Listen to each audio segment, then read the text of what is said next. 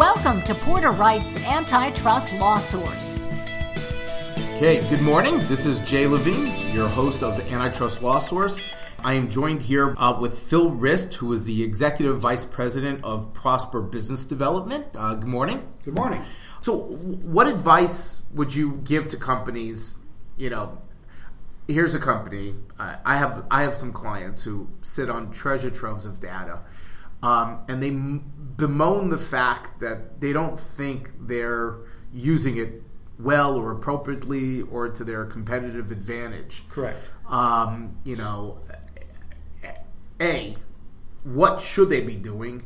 And B, how do they figure out, whether they're using it right, and how do they figure out, if there's a better way of doing it, and because they can see that they're getting their rear ends kicked by others in the industry who must have better analytics or better capabilities. In many cases, they've already have invested tens of millions of dollars bringing in a high-priced consultant or a systems integrator, and they're not seeing the benefits that they were promised from the data investment. Right. And it's very simple. We say to them, that's because you basically, if we can do an analogy, if this was a home project, you hired someone to rearrange your closets, okay?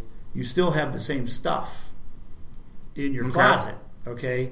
They've just put all the suits together. They put some racks in. They've reorganized the information that you already have, okay? Or in the analogy, the apparel you already have. Right. They haven't given you any new information, okay? Okay. So most companies get disappointed on big data initiatives is they start off inward focused. In other words, they look at the data that they have inside their organization, which is okay. But where that data comes to life is when you identify other external data sources that can add context to it. Okay. And you match it up with a discussion with the senior executives on what their business objectives are. Sure. Okay. So maybe the retailer's business objective is not to open more stores, but to really understand the competitive threat that is this new non-store company, Amazon. So that may be their boardroom issue. They need to understand the enemy and understand how many of their customers are trying them out, staying with them. Sure. So that's the business issue that they're hoping the data will solve. Right. Then you identify, okay, what information you guys have, what can we bring in from outside your organization to, if this was a military exercise, is how you would plan a military operation. Okay.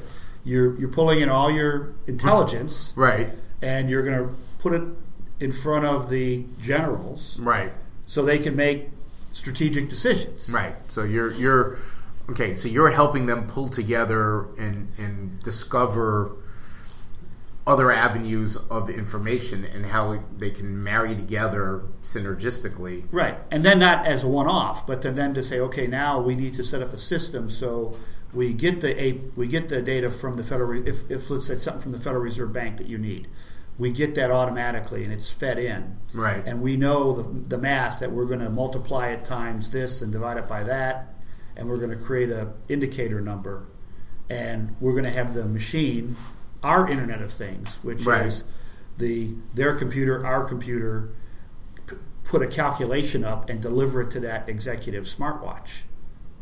Okay, immediately. Right.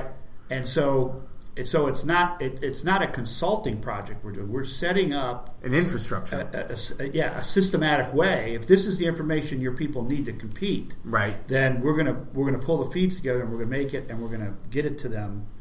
Right. In as fast as time as it becomes available. Okay, so you're building the pipelines, you're building the thoroughways, and so that the dashboard, so to speak, on that CEO's computer is getting the real-time feeds, or a smartwatch gets a notification that says that one indicator that you love has just been updated, and here it is. Right. Okay, you can look at it on your tablet, on your smartphone. Right. So you don't have to go to the computer. Right. We deliver the analytic to whatever medium. Interesting. Interesting. Well, no, I mean, that makes for a smarter executive. It makes for a smart executive. I mean, I'll tell you, I have several clients in this position, but certainly one I'm thinking of where it is analytics really powers a lot of their decisions on what to stock, correct? On how to sell, and there are a lot of tangential companies in the industry that don't compete with them, but sell other products, right, that themselves, the information from the sales of those products can be used by my client, right, to help them understand what they need to sell better, right, and figuring out either how to scrape that data, so to speak, in, right, obviously a legal way, or in licensing that data, right, in a way that have a data partnership with the two companies, exactly, where they're trading some information, right, and from, we've talked about this before offline, but from my perspective, wearing my antitrust hat, companies that start securing, in the widget industry, right? If you start securing all of the data, right, that revolves around sort of the inputs to the widget, the sales of the widget, the marketing, and everything like that, and you have all those data and analytics, it's going to be hard for any other widget company to compete with you. Correct. Because you may only they may only have information on their own customers, right, whereas you have information from all these disparate sources, right, that you can marry together and just be a much more robust and intelligent company. Correct. We like to feel that the Prosper clients are smarter business people because, right, of the intelligence we bring together. I'm sure they are. but you're right. You have, from an antitrust issue, you have, and I don't know if the current laws are in place to cover some of these issues, because a lot of times the person that has the information is not necessarily the person who's selling the product or making the product. Right. You have Amazon for an example. Mm-hmm. There's products you buy that they sell, but they also have a network of other sellers. Exactly. But yet they have information on all the transactions, mm-hmm, that are coming through their marketplace. And it'd be very hard to compete against them when you don't have anywhere near that kind of data trove. Right, we've all experienced it where they recommend, the Amazon recommendation engine will recommend things to you. Sure. Where you make a purchase on an item, and they say, others who have bought this item also looked at these things. Right. So they're actually, maybe if it's a fashion thing, they're giving you some input on trends. Right. Okay. I bought these shoes, and other people that bought these shoes bought these socks. Right. So there's the consumer, there's the shoe manufacturer, there's the sock manufacturer, but Amazon's the one that has all the intelligence, right, on what's happening. Interesting. Yeah. No, I mean, that's it. We're going to come out with an article on this, but I mean, from a personal standpoint, I mean, I think the antitrust laws do cover it, but the analytical framework in which one needs to analyze these issues, because you're right, it's not always direct competitors that have the sources of the information. Right. It could be the third company, and if I was selling belts, and I partnered with Amazon, that I got its feed, all of its data analytics that had to do with belts and nobody else, and I had an exclusive with them, right, I'm going to have a leg up, right, over any of my competitors. Right.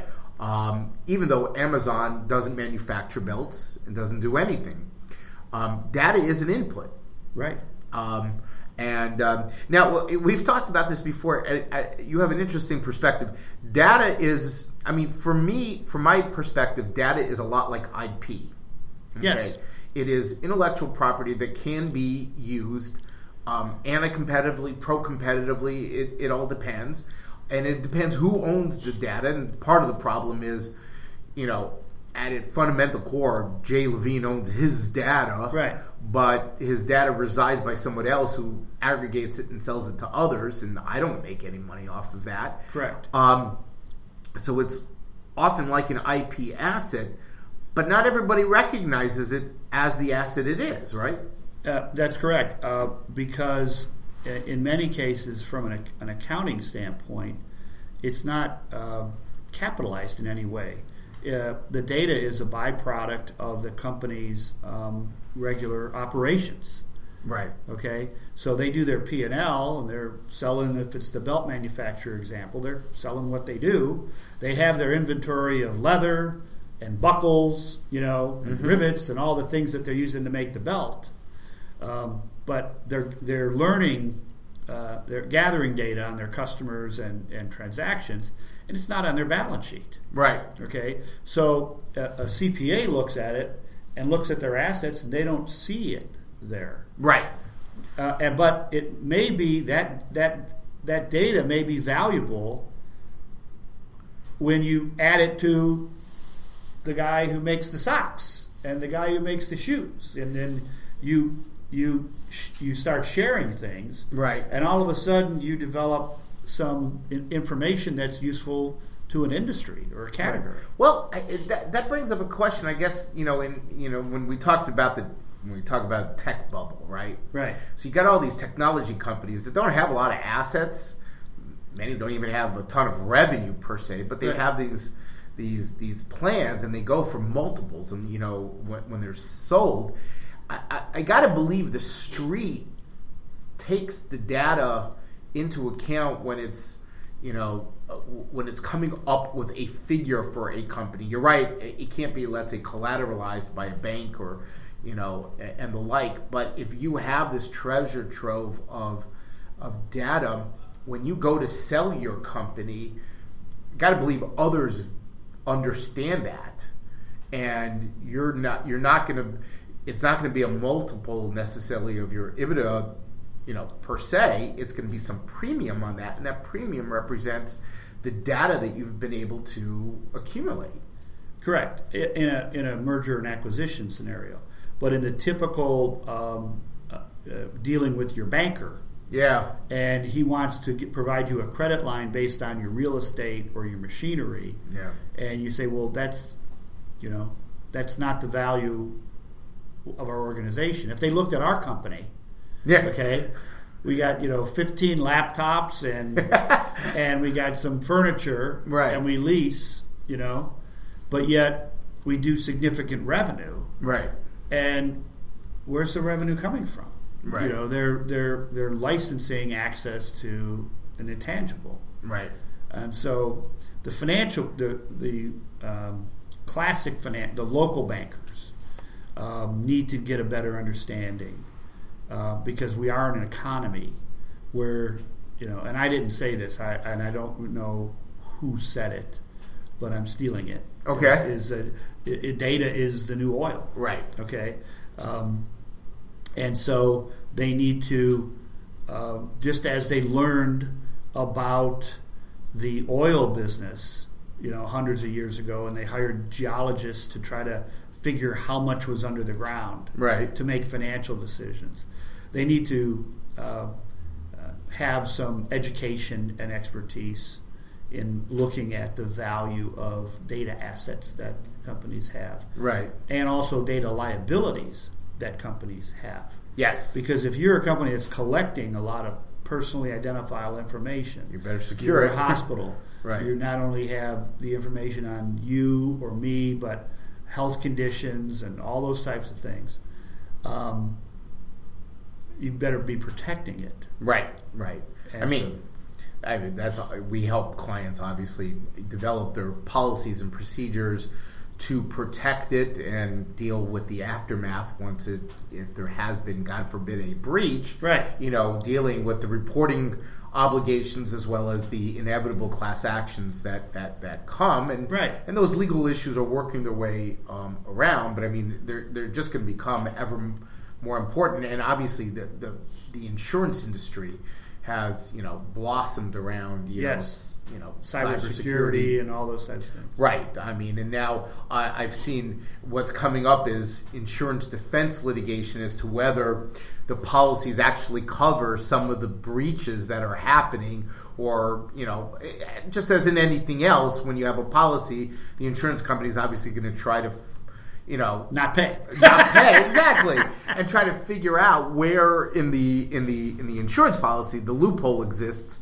such that they don't have to pay, and that gets a little bit, you know, squishier, if you will, right, when we deal with cybersecurity, just because cybersecurity itself is, as you put it, an intangible and the like, and you know, we always tell clients your the problem with a breach isn't so much, you know, the reporting obligations. It isn't so much that you're going to have to hire a forensic person to understand exactly what was breached, how, you know, or in putting in new, or in paying, you know, Jay Levine and his folks to handle litigation. It's the trust. Well, this has been really great and hopefully informative for everyone out there. Please tune in to our concluding podcast, in which we will discuss data breaches and the implications and consequences of that. I am Jay Levine, your host of Antitrust Law Source. You can reach me at by email, the letter J, Levine, at porterwright.com, porterwright. I'm on Twitter at JAYLLEVINE. I'm also on LinkedIn. Again, this has been Antitrust Law Source, and we look forward to our next podcast. Porter Wright Morris & Arthur LLP offers this content for informational purposes only, as a service for our clients and friends. This content is not intended as legal advice for any purpose, and you should not consider it as such. All rights reserved.